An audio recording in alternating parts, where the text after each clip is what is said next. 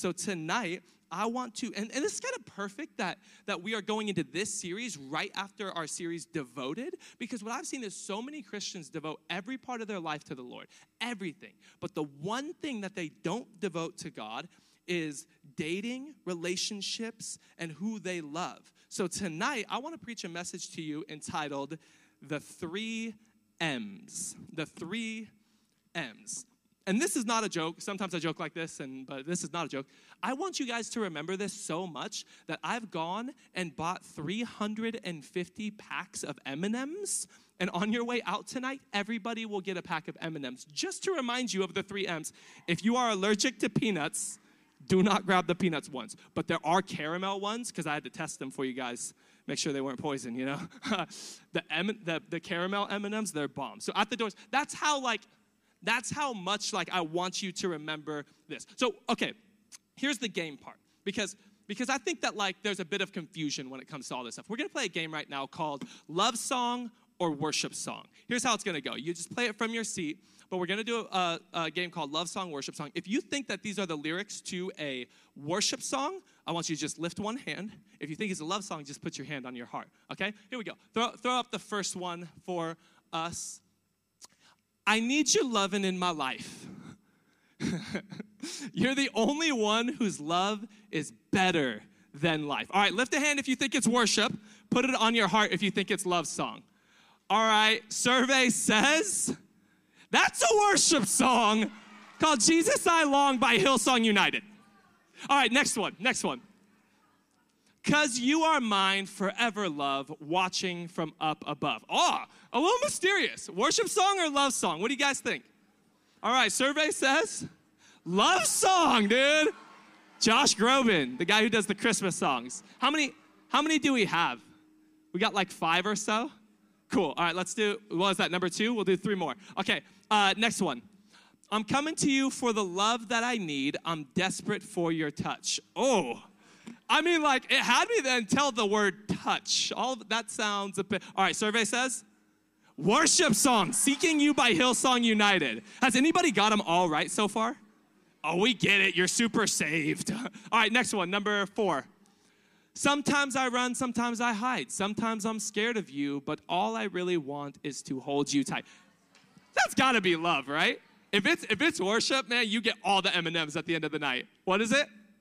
It's love song. Thank God. That would maybe be heresy. Okay, last one. All right. You have been the beauty in the song I sing, the fragrance of the rain. You have been the mystery in my deepest dreams. I feel like I should be serenading my wife right now. You make me fly away.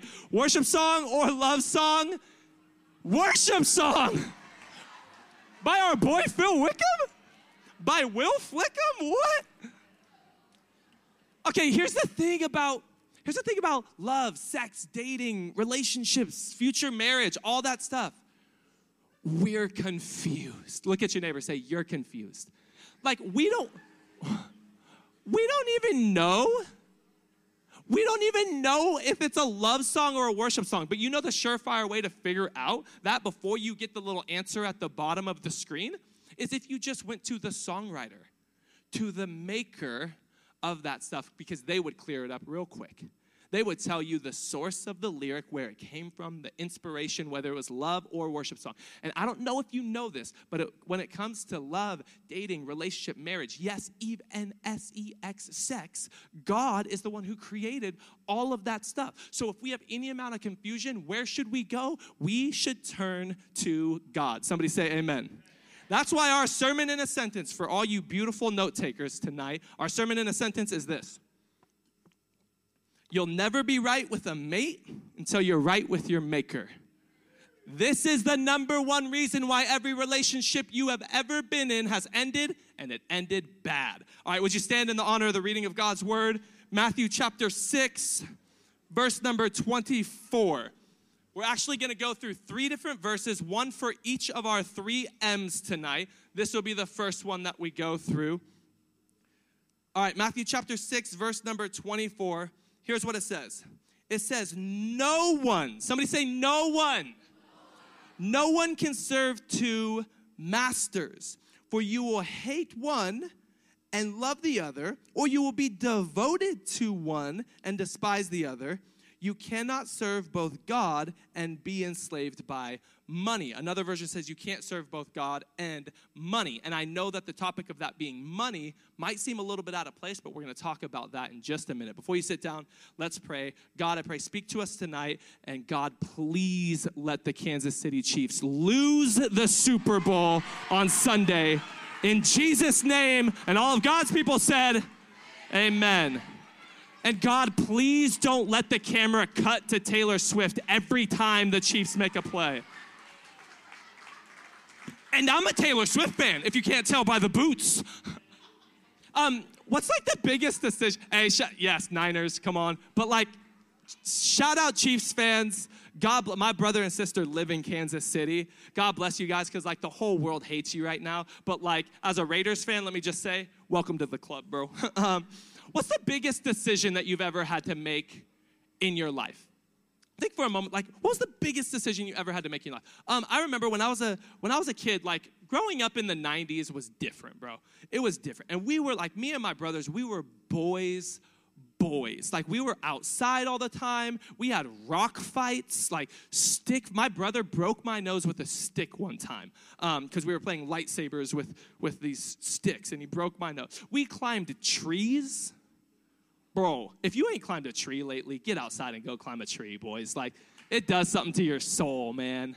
So one of the things that we would do as, like, boys, and also being white, is that we would catch lizards. We would go outside. All right, be honest, any other boys catch lizards? Bro, like, it's like a rite of passage as a young man. Like, if you get to like adult age, they should ask you, you ever caught a lizard? And if you're like, no, then you're not a man. Get out there and catch a lizard. So we caught a lizard, and my mom, she never cared if we caught lizards. Like, one of the places that I grew up in Corona, I lived in Corona for a while. There's a huge dirt field right next to the apartment complex where we lived. So we'd go to this dirt field, and we would catch lizards left and right. They had, like, the alligator lizards, the standard lizards, all of it. The one thing that my mom always said is, do not ever bring one of those creatures into my house. And my mom was a single mom for a long time, and she is 5'3". She weighs 95 pounds. She's the scariest woman on the planet. She was like, by the time me and my brother were 5 years old, like, we were too big for her to whoop anymore, so she started carrying a wooden spoon. Like, my mom was crazy. So when she said not to do something, like, we were, like, she was serious.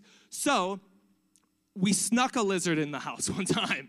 It's basically risking our life. So we sneaked this lizard in the house, right? We get in the house, and I don't know where, like, my mom and my dad went. My mom and my stepdad, like, were gone somewhere. And we decide to take the lizard out in the living room and kind of like, dude, this is so dumb. We're just, like, playing with this lizard in our house. So the lizard's, like, running around and stuff, and, like, we're having a blast, and we're catching it, and, like, this poor lizard, dude. Like, PETA is going to, like, come and shut down our YouTube channel. We're, like, playing catch with the lizard. We're like, dude, it's awful, man. These are boys in the 90s, you know? And, like, so then we're, like, just trying, kind of chilling. And then at some point, we almost, like, forget that the lizard's just a part of the family now, you know? We just forget that the lizard's even around. And then it's, like, running up the TV. It's running up the entertainment center thing, you know? And we're like, oh, look at the lizard. Like, it's like he's rock climbing or something, you know? Gets up. Have you guys ever seen a VCR? You guys know what a VCR is? So, like, the VCR, you know, is like we had tapes before there was DVDs. You guys probably don't even know what DVDs are. And, like, you would put, like, but there was, like, this little door, you know? Like, a little door into the VCR. Bro, the lizard, like, gets up there and he, like, opened, like, no, he didn't, like, open the door. But he's, like, starting to climb into the VCR, you know? And we're like, oh! So we go after it, but it freaks out, and it runs into the VCR, and the little door, if you know how, like, the VCR doors work, they just, boom. Like, they shut on their own once the tape is in there, you know? Boom. And it shuts, and the door shuts behind the lizard. Me and my brother look at each other like, we're dead. So we, like, are monitoring the VCR until the time that my parents come. The lizard never comes out. We're, like, holding the door open. We can't even see it. We don't know where it's at. I don't know if this is, like, the VCR into Narnia and it, like, disappeared back there somewhere. But it never came out. So then my parents get home. And now, remember I was, like, talking about decisions. We have a decision to make now. And there's a few options on the table. One, do we tell my parents? Do we go, Mom, we did exactly what you told us not to do, and the very thing that we know will get us whooped by that wooden spoon that's currently in your back pocket. That's number one. Number two, do we, before my parents got home, the second option I think was like, do we try to take the VCR apart?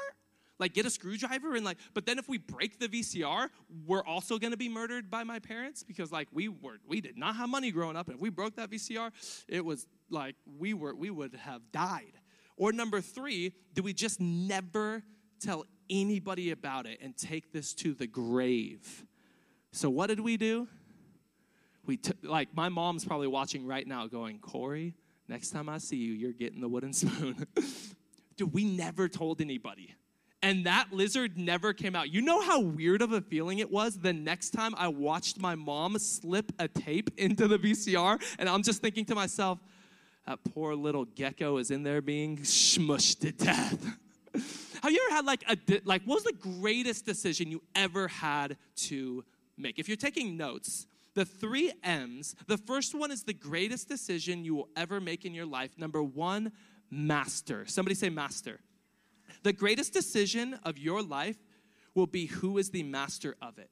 And most people want to be the master of their own life. But Matthew chapter 6, verse 24 says, nobody can serve two masters, for you will either hate one and love the other, or be devoted to the one and despise the other. You cannot serve both God and money. You cannot serve God or be enslaved by money. But the Greek word for the word money there is the word mammon, mammon.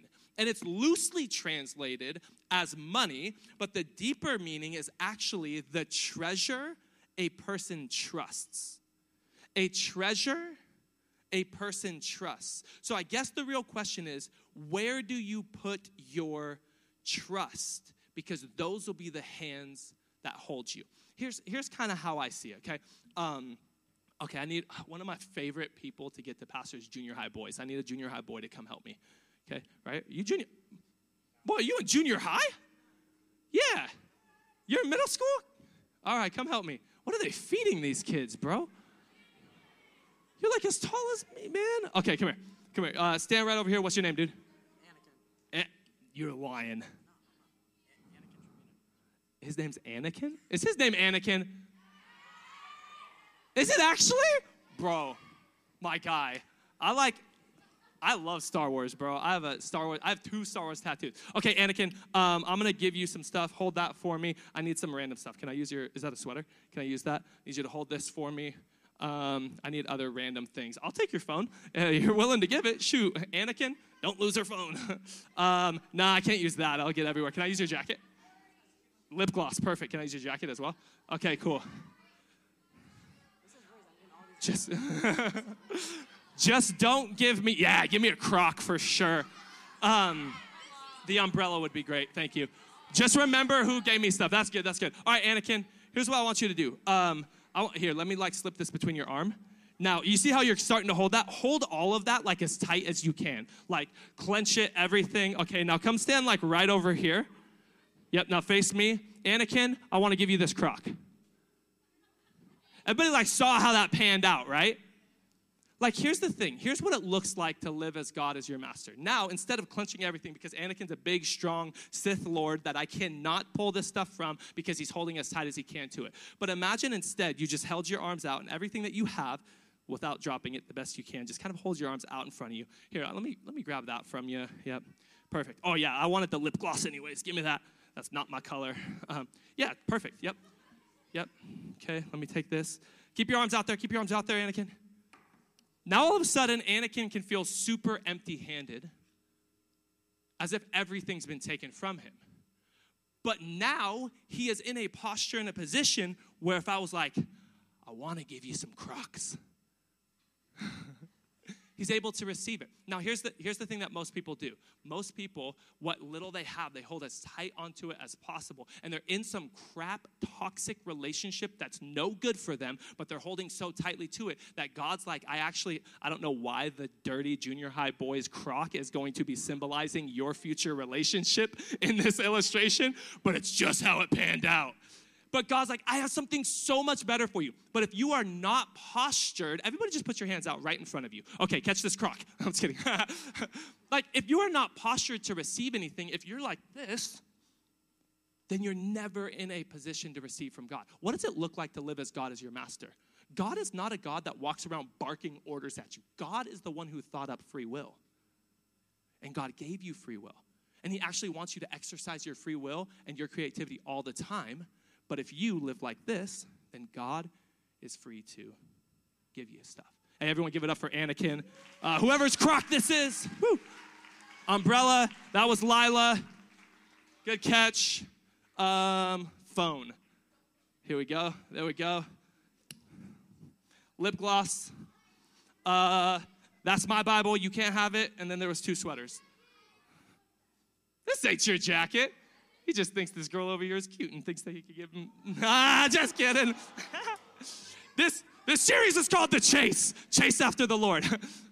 So, like, what does it look like to live as God as your master? It's God, everything that I have and all that I am, I hold so loosely to it. Because what is mammon? You can't serve both God and money. Mammon, you can't serve both God and mammon. Mammon is the thing you put your trust in. Do you trust God? Here's probably, this ain't in my notes. Here's probably the pinnacle of spiritual maturity. God, I trust you more than I trust myself. I trust you, God, more than I trust even myself. So the question is, whose hands are you going to trust your life in? God or yourself? Or, I don't know why I get so high-pitched when I get worked up. Or, like so many other people, are you going to end up putting your life in and trusting your life in the hands of some random girl or boy? Because if so, it's, and I get it. Like, it's what Aladdin taught us. Do you trust me? He's like, I can show you the world. And he puts you on a magic carpet, and he flies you in the exact opposite direction of where God's called you to. And I know that's silly, I know that's funny, but what I'm telling you is I've seen it happen so many times. I just watched this happen with a very, very, very strong Christian who got into a relationship with someone they shouldn't have been in, and now we ain't seen them up in church for months. They walked totally away from God and all the things that God was calling them to. And I'm just thinking, man, Amber, is this the series that they finally listen to us? Trent, is this the time that they finally hear me out? Jordan, what do you think? They're going to actually hear me. Miranda? Wyatt? Hey, maybe you should come tell him. He'll tell y'all next week, okay? Wyatt's preaching next week. Like, I pray to God that this is the time that you hear, because there have been so many of our students who've sat in messages and services just like this and have heard things just like this. Do not let some relationship be the master of your life, the thing that leads you away from God. Do not let it happen. And then, you know what so many teenagers end up doing? They go and do it anyways. Man, don't let that be you, because God has better for you. See, I think that this is why your generation calls lust a thirst trap, because it is a trap set by the enemy to pull you away from all that God's called you to. Do not fall for the trap. How do you not fall for the trap? This is some of the best relationship advice I could possibly give you. You ready for this? Everybody say, y'all ready for this? Do not get desperate. Do not ever let yourself get to a place of desperation, because you are the son of a king. You are the daughter of a king.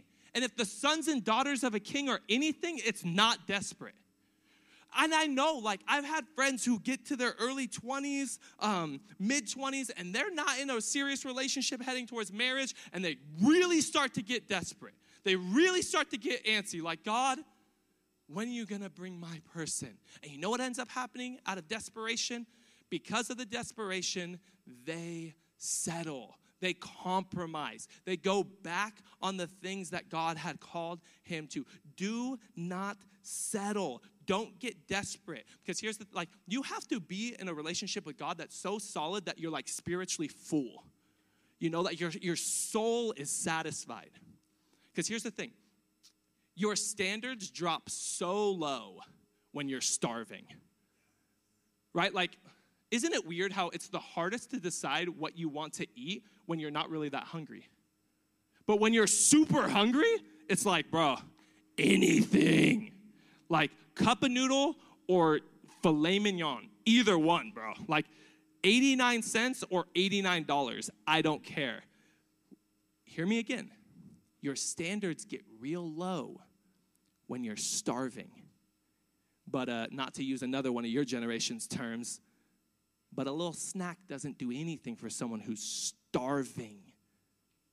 And a relationship that you could get into, it will not do anything for a starving soul. So who are you going to trust your life in their hands? Here's the thing, ladies. All the ladies say, hey. I'm not going to lie. Every time someone else does that from the platform, Trinity did it earlier, I just like put my head down and go, hey. It sounds so fun. Go to Bridge Women Night, by the way. It's going to be awesome. Ladies, I really believe that a woman's heart should be so close to God that a man should have to chase him in order to chase you. To get close to you, that he would have to chase after God first. Guys, all the men, I believe as men that our faith should be so strong that there's not a face pretty enough to make us turn from God. Who will be the master of your life? I say this all the time, but the thing is, so many of you, you want this amazing, phenomenal love story, love life, romance. God wants you to have that too. But if you want a beautiful love life, make God the love of your life. Somebody say amen. Because if you could put God in his rightful place, everything else will fall into place. So number one, M, master. Our second M, mission. Somebody say mission. I think that the second greatest thing that you can discover in life is God's purpose for your life. Here's your second verse, Ephesians chapter 2, verse number 10. Ephesians 2:10. I absolutely love this verse, and here's what it says. It says, for we, that means you and me. Look at your neighbor, say you. Look at your other neighbor, say, even you. This means us. Check this out. This is what God's word has to say about you. While the rest of the world is trying to say all this garbage about you, here's what God's word says about you. For we, you and me, we are God's masterpiece. Somebody say masterpiece. He has created us anew in Christ Jesus so we can do the good things he planned for us long ago. All right, two things about this verse. Number one, you're a masterpiece. Number two, you're a masterpiece on a mission. Those two things alone, if you just take those two things and go meditate on them, think about them, and think about what that means for your life, it could change so much. Because here's the thing, not anybody gets to handle a masterpiece. So ladies, that means not anybody gets to be in a relationship with you. Not anybody, not just anybody gets to go up to the Mona Lisa and make sure, oh, it's a little crooked. That means not anybody gets to hold your hand. Oh, it's just holding hands, Corey. Okay, yeah. But if you're a masterpiece, guys, if you are a masterpiece, that means there's certain spaces and places that you do not go. Because anybody know where the Mona Lisa's at? Yeah, Paris, France, at the Louvre. I've been to the Louvre. I've been to Paris. It's incredible. It's breathtaking. The Eiffel Tower, eh. But the Louvre, the Eiffel, everyone was spitting off the Eiffel Tower. Like, you couldn't walk under it because everyone's spitting. I was like, this is nasty. But the Louvre is incredible. And you know why the Mona Lisa is at the Louvre, this incredible art museum in Paris, France? And it's not hanging off a thumbtack at your Aunt So-and-so's trailer? Because your Aunt So-and-so's trailer doesn't have the value to hold a masterpiece. And there are places that do not have the value to hold a masterpiece like you. That's why we as believers, we as Christians, we as Jesus followers, God's masterpieces, we do not go to certain spaces and places. And one of the I love this. This is one of my favorite things to preach because y'all will hate it, but the parents will love me for it. This is why one of the most loving things that your parents can do is say, no. But Mom, I want to go to that party where all those cute boys are going to be. And your dad's like, no, not happening.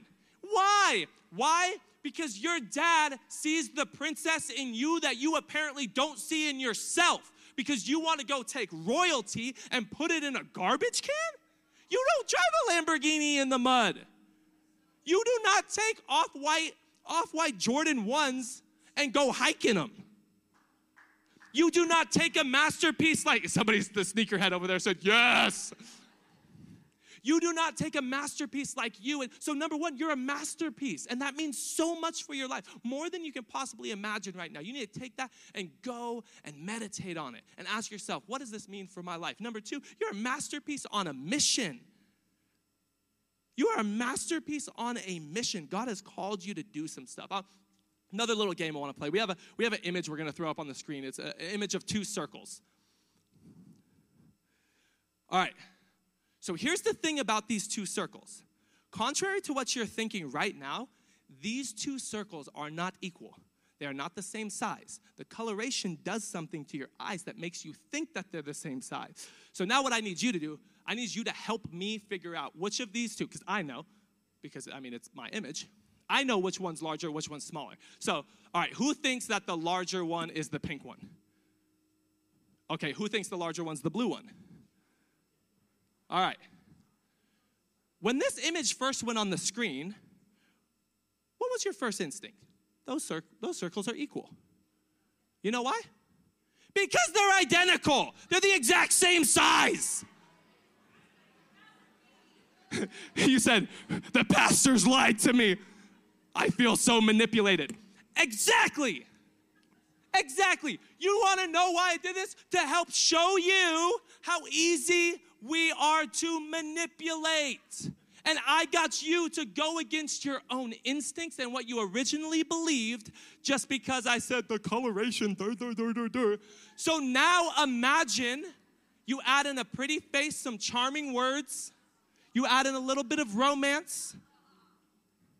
Then all of a sudden, you will not be abandoning ship on two circles being the same size. You'll be walking away from your faith. Do not let emotions and a relationship manipulate you out of your mission, manipulate you. Yeah, guys, let's all just make fun of the kid who grew up with a speech impediment. Come on, lay it on me. Shout out to everybody who does speech therapy, man. I did speech therapy until middle school, dude. It's basically brainwashing. The worst part about it, this has nothing to do with the message. You do speech therapy long enough, you realize they're retraining how you think, and then you become the pompous, arrogant person who thinks that they have to correct people on how they say stuff. So now every time someone says something, I'm like, well, actually, War Turtle evolves out of Squirtle. Just take my lunch money now. Don't let any relationship manipulate you away from your mission. Oh, God, that was such a tough statement to say. Somebody say amen. Because I can throw two circles on a screen and make the vast majority of this room raise their hand in commitment to that one's larger than the other. But when the image first went up, y'all knew. All of you know, oh, look at that. There's one's pink, one's blue, but they're the same size. Don't abandon ship on your faith, man. Don't abandon ship on your mission just because some relationship comes around. It's like some of y'all are really like Ariel. You're like, I want to be where the people are. I want to see them dancing. Don't make me sing the whole song. Walking around on those, what's that word again? Oh, feet up where they walk, up where they run. Yeah, but then what does Ariel do? She trades. Where's the real Disney fans at? What do? She trades her voice for some legs, but I remember VHS. I'm rewinding the VHS. What was the first thing that the prince was into when it came to Ariel anyways? It was her singing! And Ursula manipulated Ariel into getting rid of the very thing that the prince was attracted to in the first place. What's your point, Corey? You're talking about Ariel. Yeah, The Little Mermaid has some really good biblical principles to teach you right now, not least of which are the enemy is a liar and a manipulator. And the biggest thing he wants to lie and manipulate you about is the God-given purpose and mission that he's placed on your life. Why? Why would Satan want to do that to me? Because because Satan is shaking in his furry Ugg boots, because that's what he wears, when he thinks about you stepping into your God-given potential. When you start getting on mission, the devil is terrified. But the devil can't destroy you, so he'll distract you. You want to know the number one way he chooses to distract you? Relationships, love, all of this, which none of that stuff, all of that stuff was God's idea anyways. He just gives you a distorted, jacked up, secondhand, knockoff, generic version of it. It's not Cocoa Puffs, it's chocolate Comet balls. And I grew up poor, bro. They're not the same thing. Do not let, man, I've been saying this so much lately, dude. So much. Don't let the enemy distract you, because no matter what, here's what you got to get in your heart. This is what I've been saying so much lately. We have one of our students who's on the other side of the world fulfilling God's call in her life right now. When she came back, we had some talks, and man, me and Amber are chatting with her, and she is in tears paying the price for the call that's on her life. And I looked her in the face and I said, it's calling over everything. It's purpose over everything. It's kingdom over everything. Whatever God's called me to, there is not a single thing in the entire world that I would not lay down in order to be your pastor, because God's called me to do this. I would sacrifice anything. And some of you who are close to me, some of you who know me and Amber, you know the sacrifices that we've made for this, because we love you, we love Jesus, and this is what God's called me to. And I'll tell you this right now, bro. The enemy has tried time and time again to get me to quit. Keep trying, bro, because I'm still here. That wasn't like the moment to like, I like that you clapped, I appreciated that, but that was not like hype me. That was like, get to the place where your perspective is this. It's kingdom over everything. My calling, my purpose, my mission, that comes before everything. And if anybody wants to come around and try to get into a relationship with me, anybody, they better get in line with the mission and they better get on board with my calling. Because if not, you could be a Christian, but you're not a candidate. Because if you're going to get in the way of the calling, nothing and no one gets in the way. Like, when I was 19, God called me into the ministry and brought Amber to that internship with me. And I wasn't planning on this. I'm going to just put you totally on the spot. Amber, come here. Hey, who wants to hear Amber preach for the next 2 minutes? Amber, two minutes. Why did you go to the internship, and what was that journey like? Oh, wow, the internship. I didn't want to go. I was super stubborn. I was like, I wanted to be a nurse because my sister is a nurse, and I wanted to make money and always have a job. Those were my motives. It was not, God, what do you want to do with my life? It was, I want to make money and have a job, which aren't bad things. That's a good thing, to support yourself, to support your family, to have a good job, to go to school, do well. Those are good things, but it wasn't what God was calling me to. And so I had to get past my stubbornness and say yes to this internship that I went to. I also didn't really want to look like I was following Corey. Like, that was kind of embarrassing for me, because I grew up very like, I got to take care of myself. I'm very independent. I'm not going to like rely on a guy. I had that attitude, which isn't good. I needed to learn submission. I needed to learn respect, and really unto God. And that helped me to learn it towards my husband. But I didn't want people to see me following somebody. I wanted to do my own thing. So I was just really stubborn, and I decided to go. And yeah, that kind of started the journey of like, you know, I really think that if I was going to Cal State San Bernardino, I was the first in my family to go to college. So it was a big deal. My mom cried when I dropped out to go to school of ministry. That was very difficult for me. And it was kind of embarrassing for me. It felt like very vulnerable. But I knew that God was calling me to that. But it took everything in me to say yes to that. But I wouldn't be standing here. I don't even know if we would be together if I decided to go be a nurse, and we would have kind of lived a little bit of a separate life. Because to be honest, before that internship, I didn't want to do ministry. I didn't want to give my time to what God wanted me to do. I wanted to give my time to what made me money and took care of me and brought me security in the world, not security in God. And so, yeah. Anyways. Pastor Amber, ladies and gentlemen, one of the things that she said is like, I don't know if we would be together, and that is so true. When I went to the internship, I went all by myself, and I left this girl in Fontana, California, an hour away, and we didn't know how our relationship was going to work. And then God called her to go as well, because there was also a call in her life. But man, I'll tell you this. Kingdom over everything. Mission over everything. You don't let. So let's talk for like 2 seconds. Here's the next fun part. Let's talk for like 2 seconds about how do you discover, I'm gonna put this over here. How do you discover your calling? Look at your neighbor, say how. I'm wearing boots. So I'm gonna play some country music. Oh, it's already on. Let's go.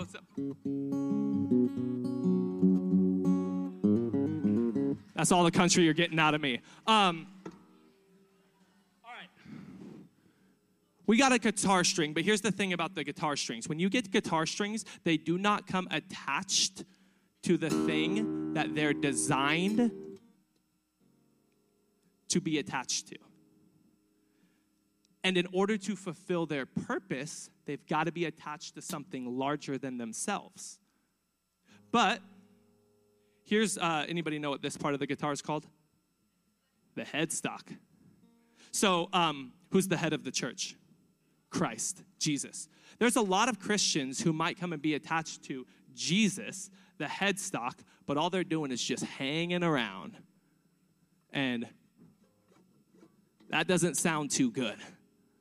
But what happens when you take the headstock and you attach it to, what's this part of the guitar called? The body. Who's the body? Same difference, tomato, tomato. Who's the body? We are. The church is the body. So what happens is you take a guitar string, you attach it to the head, you attach it to the body, and then what happens is the tuning knobs bring about tension. Everybody say tension. Here's the thing, is that when you're attached to the head, you're attached to the body, and then there's applied tension, that's when all of a sudden, anybody know that song? Yes, you're a real one. Something beautiful can be created with your life. Without the tension, nothing happens. If you're not attached to the headstock, to Christ, you can't even begin to fulfill the primary purpose of your life. But you also need to be attached to the body. Corey, are you saying that my life calling can't be discovered if I don't go to church? Yep. That's exactly what I'm saying. Because you and I are the body of Christ. And how does God reach the world? Through the body of Christ. And so you have to understand is that tension, it won't be comfortable. Tension's not comfortable. Like, after service, boys, have your friends stand on either side of you and pull your arms as hard as they can in opposite directions. That tension will not be comfortable. But here's the thing when it comes to God. When it comes to God, it's in the tension that God reveals his intention for your life. And then all of a sudden, in that tension, having been connected to Christ and the body. Remember that banger? No. We grew up in the emo phase. You guys, who knows that song? Hey there, Delilah. Okay, that's it. Hey, some of y'all, wait, one more. Oh, I should have asked you for the guitar pick. It's the best I'm gonna be able to do. Who watched Stranger Things? All right, you might be going to hell. Just kidding. Just to prove to everybody that I grew up an absolute metalhead. Okay, you can mute this. So how do you discover your calling?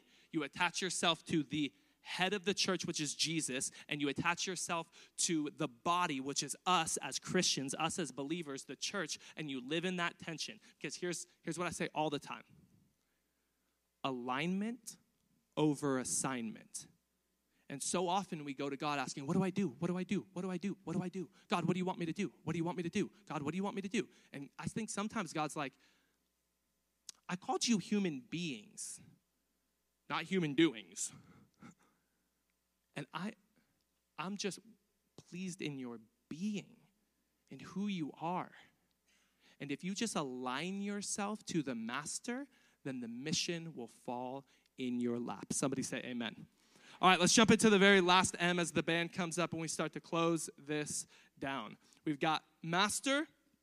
We've got mission. Let's talk about number 3, mate.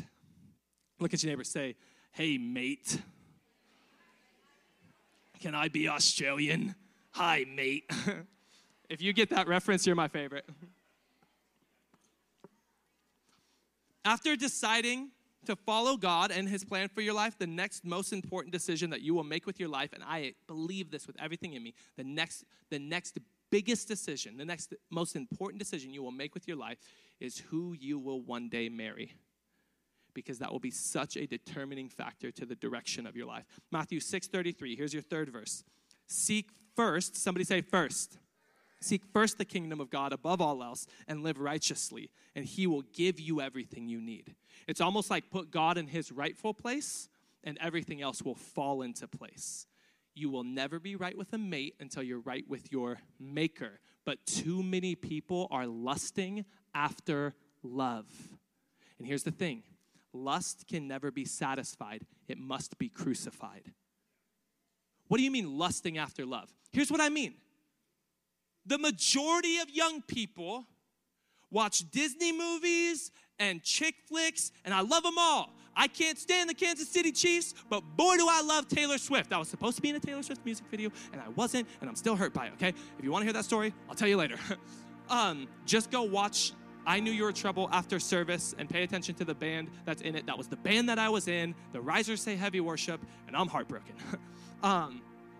But we listen to all these songs and all of these movies, and we watch all this stuff, and we get convinced that love in a relationship will fill in us what only God can fulfill.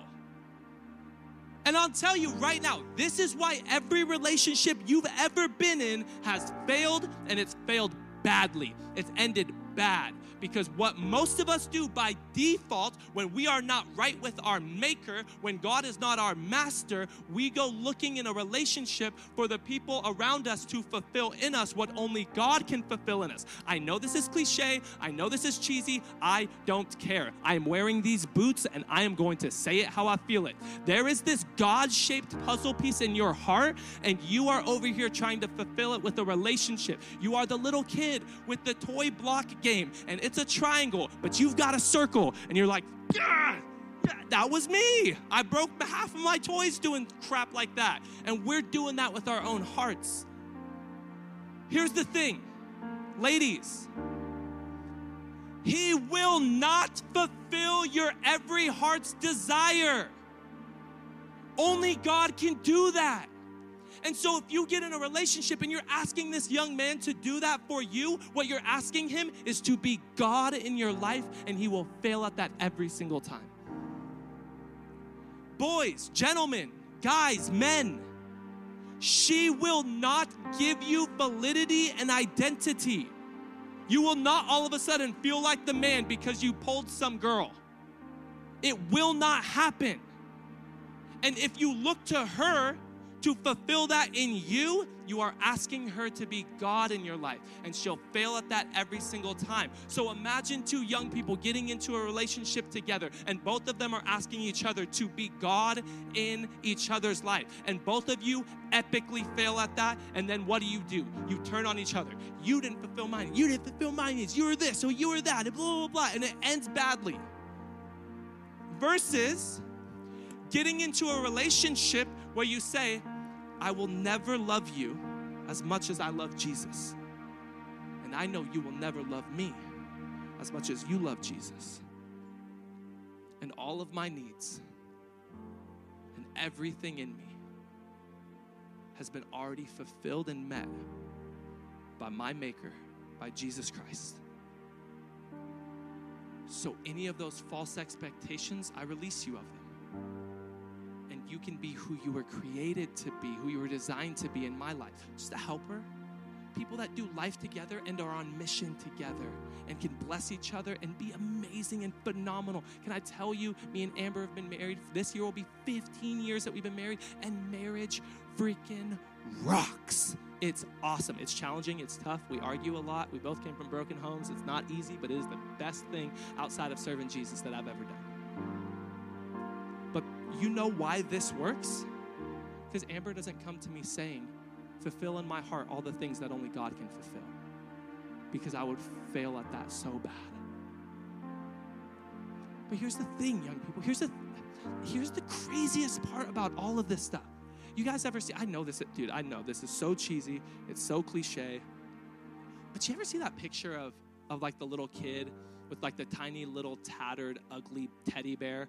And then, like, you know, your grandma posted on Facebook, Jesus, like holding the big old giant, beautiful teddy bear behind his back, but he's kind of like, you got to give me the ugly one first, you know? Exactly. Yeah. God wants you to have an amazing relationship. God wants to bless you so phenomenally. He wants to give you something exciting and adventurous, exhilarating. You know, like the butterflies you get in your stomach and the memories that you make. God wants to give you all of that. God wants to wants you to have a healthy, phenomenal marriage and one day family. But if you're not right with your maker, you'll never be right with a mate. Stop holding on to second best because God has better. I'll tell you this, you will, Pastor Zach, our lead pastor, he says this all the time. You'll never come in last by putting God first. Ephesians says, God wants to go above and beyond all that you could ever ask, imagine, or dream of. And I know some of you ladies have been dreaming about your wedding day since the day you were born. You know, whatever you're dreaming about, guys, whatever you have in your heart that you want, whatever you've imagined, whatever you've hoped for, did you know that God wants to actually give you even better than that? But he can't do that if you're taking matters into your own hands. He can't do that if you decide that you're going to be the master of your own life. So I think that tonight what we should do is we should say, God, you're the master of my life, and my life's purpose will be to fulfill your mission. And as I chase those two things, I know that finding my one-day mate, it'll fall in line. Because if I put you first, everything else will fall into place. So tonight, would you bow your heads? Would you close your eyes? Maybe tonight you're here and you're like, yeah, I've never made that decision to make God the master of my life, the Lord of my life. I've never given my life to him, but you know, Corey, I want that. I want to do that. If that's you and you would say, I want to step into that relationship before I pursue any other relationship, I want a relationship with God. I want a relationship with Jesus. If that's you, I'm going to count to three. And when I get to three, I just want you to lift a hand and you can put it right back down. This is just us saying yes to God. This is us saying, like, I want to step into relationship with him. So if that's you, when I get to three, lift a hand, put it right back down. Heads bowed, eyes closed. 1, 2, 3, go. Man, that's so cool. You can put your hands right back down. What we're going to do is we're going to pray. But I know for many of you, you're probably like, I've never prayed before. That's okay. I'm going to give you the words. And we're a family here at Bridge Youth, so we're going to pray together. Would everybody say these simple words right after me? Say this. Say, Lord Jesus, I know I'm a sinner, but I know you're a Savior. Jesus, I believe that you died for my sins and you rose from the dead. So tonight, I give you my heart. I give you my life. I give you everything. From this day forward, you are my Father, and you are my Master. In Jesus' name, amen. Hey, can we welcome people into God's family right now? What we're going to do is, before anybody moves, we're going to get into a moment of worship, and we're going to pray a special prayer together just about, God, what are you calling us to? What's the mission on my life? But I want to just, like, remind you guys of the conversation last week. What we're about to do at the front here when we worship, it's reverent and it's sacred. And there might be some of you who you're already like, I've been sitting for a while, and if I walk up to the front, I might start distracting people. Let me say one more time. I know I said it last week. God help me if anybody up in this room tries to mock worship. We've got a lot of leaders who will pull you out to that foyer section real quick and have a talk, because that's even different than disrupting, just being a distraction during the sermon. The front, this is for people who want to pursue God, chase after him. Tonight is for people who want to worship him, but it's also for people who say, God, I've never asked you what your mission for my life is. And Corey, I would love if we could together pray about that. So what we're going to do, we're going to ask everybody in the room to stand, whether you're coming to the front or not, that you would stand. But if you want to come to the front, start heading down here. As you head down, if you want to just go straight to our prayer stations to start getting prayer with them about what's the mission that God's placed on your life, feel free. You can head straight over to our prayer team. They're the ones right on either side of the lighted stations. But we're going to pray, because why would we stop and pray about this? This is crazy, man. Two things. Okay, this wasn't in my notes, and I'm over my time. Corey, just take off your watch. Who cares? It's gigantic right there, and you ignore it all the time anyways. Don't laugh at me, Jordan. You guys, if I did anything wrong after I got saved, I wasn't going around and being sketchy with girls. I wasn't, but I dated just to date all the time. And I broke up some friendship, and I hurt a lot of people's feelings. I brought a bunch of division, and all of it was destructive. And then I met Amber, because our youth group was like as big as like this little group right here. You know, that was our whole youth group. And when a pretty little blonde walks into a youth group of 12 kids, everybody goes, "Who's she?" And literally every single one of my friends tried to get her number and date her. But I got her. But you know what's so crazy? By the time Amber and I start talking and we're becoming friends and stuff, it was the first relationship that I went and talked to my youth pastor about. It was the first relationship that I went and got advice and wisdom about. And it was the first relationship that I ever brought before the Lord and I prayed about. And it's the woman that I married. That's not to say if you pray about a relationship, you're definitely marrying them. I'm just saying for my life, I don't think that's a coincidence. The very first time that I got in a setting like this and I asked God, "What do you want to do with my life?" We were at summer camp at Pinecrest, the same camp that we still go to. And I talked to my youth pastor right before, because my life was falling apart, but I wasn't living in sin. I became homeless and I was living out of my car. I was on my way to go to RCC to do criminal justice and try to become a cop. I know, me, a cop. The smirk was just real insulting, okay? Yeah, I would have been a terrible cop. I'd be way too nice. License and registration. They'd be like, "No." I'd be like, "Okay. I'm gonna like go get coffee or something instead. I'd love to get to know you." But my youth pastor goes, "Well, Corey, have you ever asked God, what do you want to do with my life?" I was 19. I'd been following Jesus for 4.5 years. And I'd never once asked him, "What do you want to do with my life?" So I don't know why I remember this, but I was in the back left side of the room while everyone else was worshiping. I was being a really great youth leader, sitting in the back during worship. I was twiddling with a Capri Sun straw. I don't know why I remember that, but I prayed, "God, if you tell me what you want to do with my life in this service, I'll do anything." The preacher, he gets up on stage and he starts giving his introduction to his message. I don't remember his name. All I remember is he was from Colorado.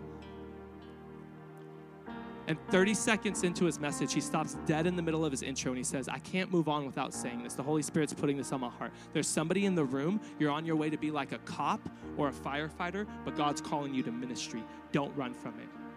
I look next to me and my youth pastor's like, Amber's leaning forward like, "That's you." All my friends are like, "We just talked about this." And I'm like, "I know." He could like have a giant neon sign with my name on it. "What's your point, Corey?"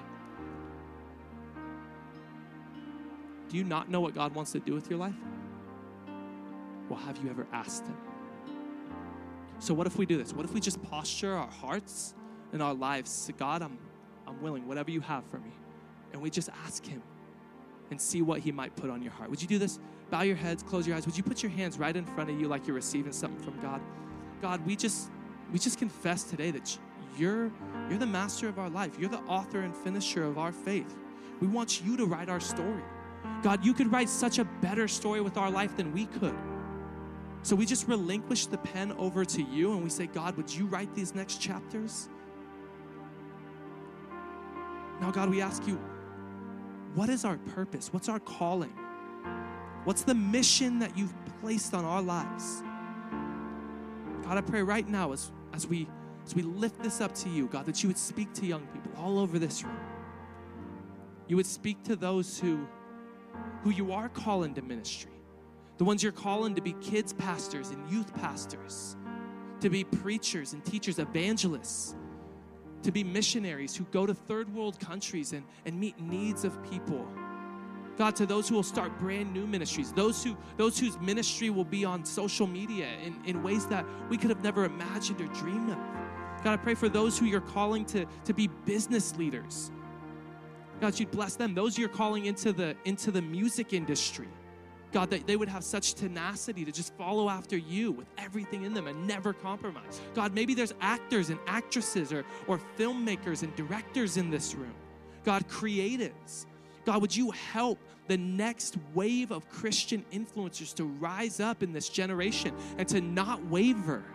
God, even right now, that you would be putting on the hearts of young people what it is that you're calling them to do. I love you. We honor you.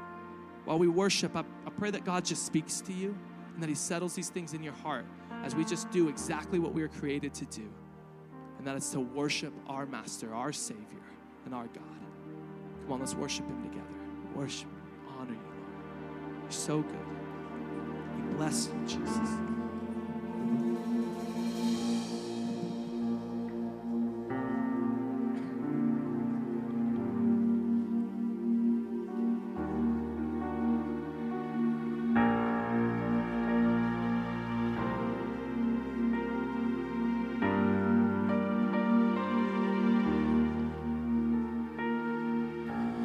I've carried a burden for too long on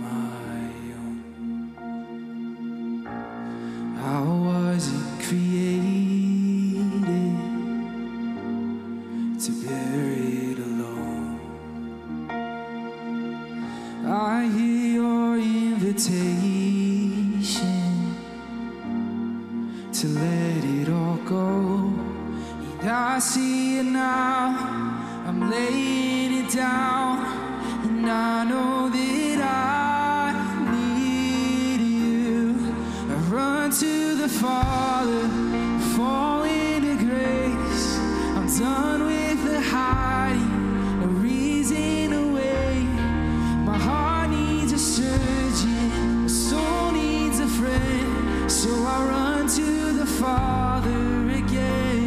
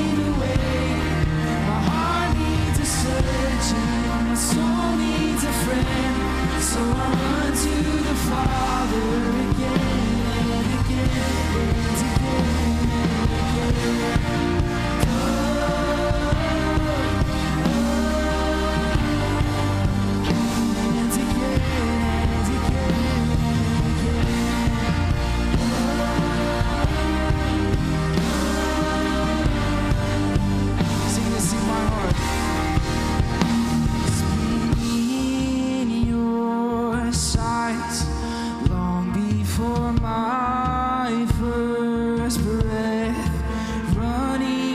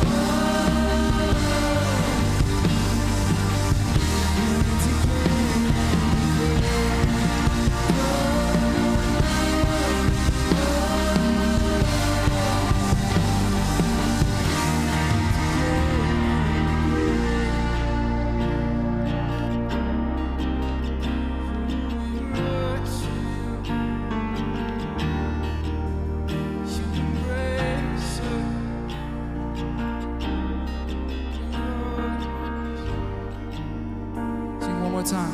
I run. Run to the Father, fall into grace, done with the hiding, reason away my friend. My heart found a surgeon, my soul found a friend, so I run to the Father again and again and again and again.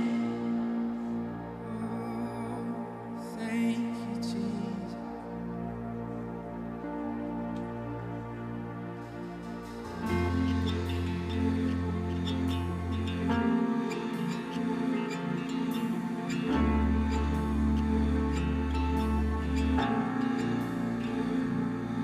And as the Spirit is moving over the water, Spirit. Rest on us, come rest on us, as the Spirit is moving over the water, Spirit, come move over us, come rest on us, come rest on us.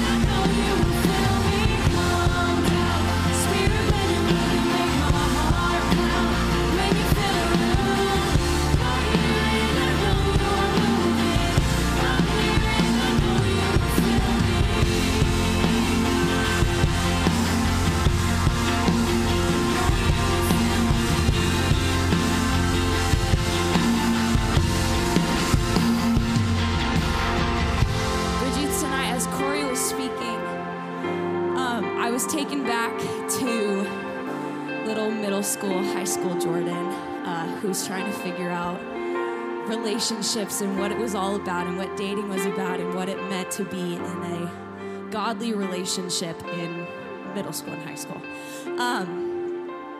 And something that God brought back to my heart tonight was I never invited his guidance into what that looked like. I never brought a relationship to him. Like Corey was saying, I never prayed about it. And then I started praying about it, and then God started saying, okay, you need to trust me, because I got it, but you need to trust me. You need to rely on me, and you need to ask for my Spirit to come live in your heart and guide the decisions that you make. So we're going to sing this next part. It says, Holy Spirit, come rest on us, okay? Resting on us when you're asking for the Holy Spirit to come and rest in your life, that's just you saying, God, I realize that I can't do this without you, and I need your Holy Spirit in my life to guide me, because life is confusing, it's stressful, and it's hard, okay? You cannot do it without the Holy Spirit, okay? So right here in this moment, I want every single person, lift your hands to heaven like you're reaching for him, okay? We're gonna ask for his Holy Spirit to come and rest in our lives, and be the ever-guiding presence through the decisions that we make, because we cannot do it without him. Come on, sing. And Holy Spirit, come rest on us. You're all we want. Come on, tell him tonight. You're all we want. Sing it again. And Holy Spirit, come rest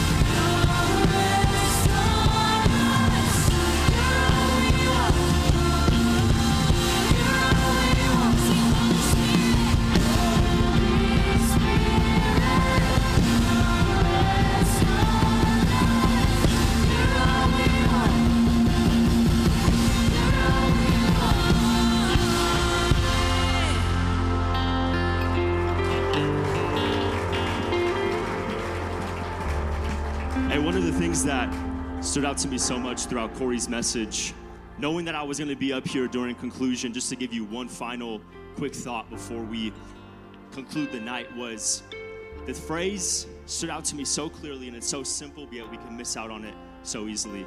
It's simply, don't settle. Do not settle, not even just for a relationship, but do not settle for anything short of the best, because you got to recognize who you are.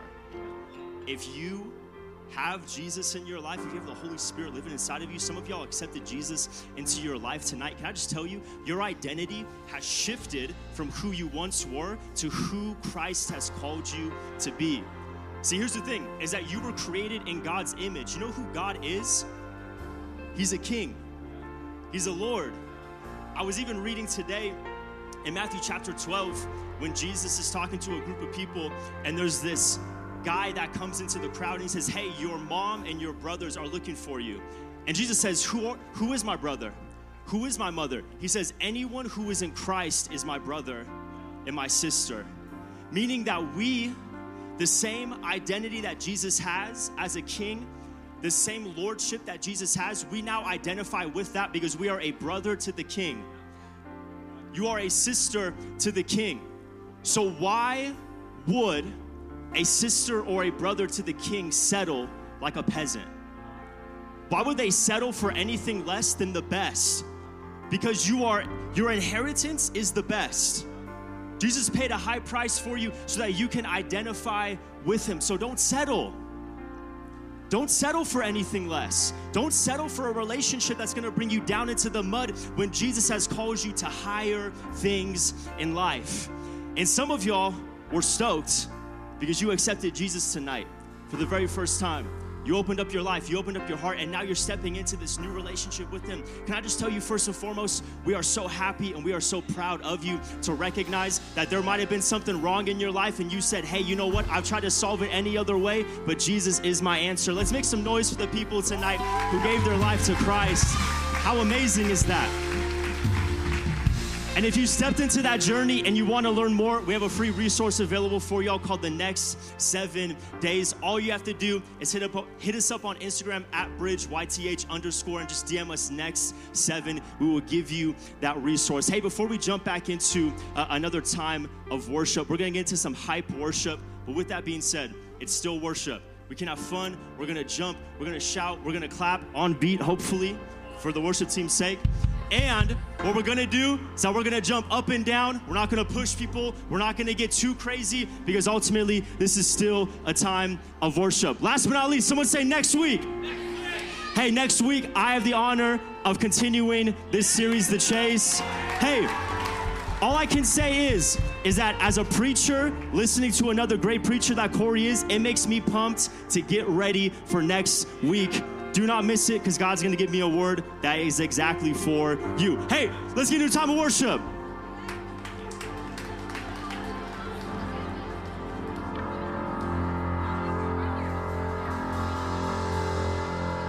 Because all my friends just want to be famous, living life with a lot of time wasted. I choose you. Your words missing. I choose you. Come on, here we go.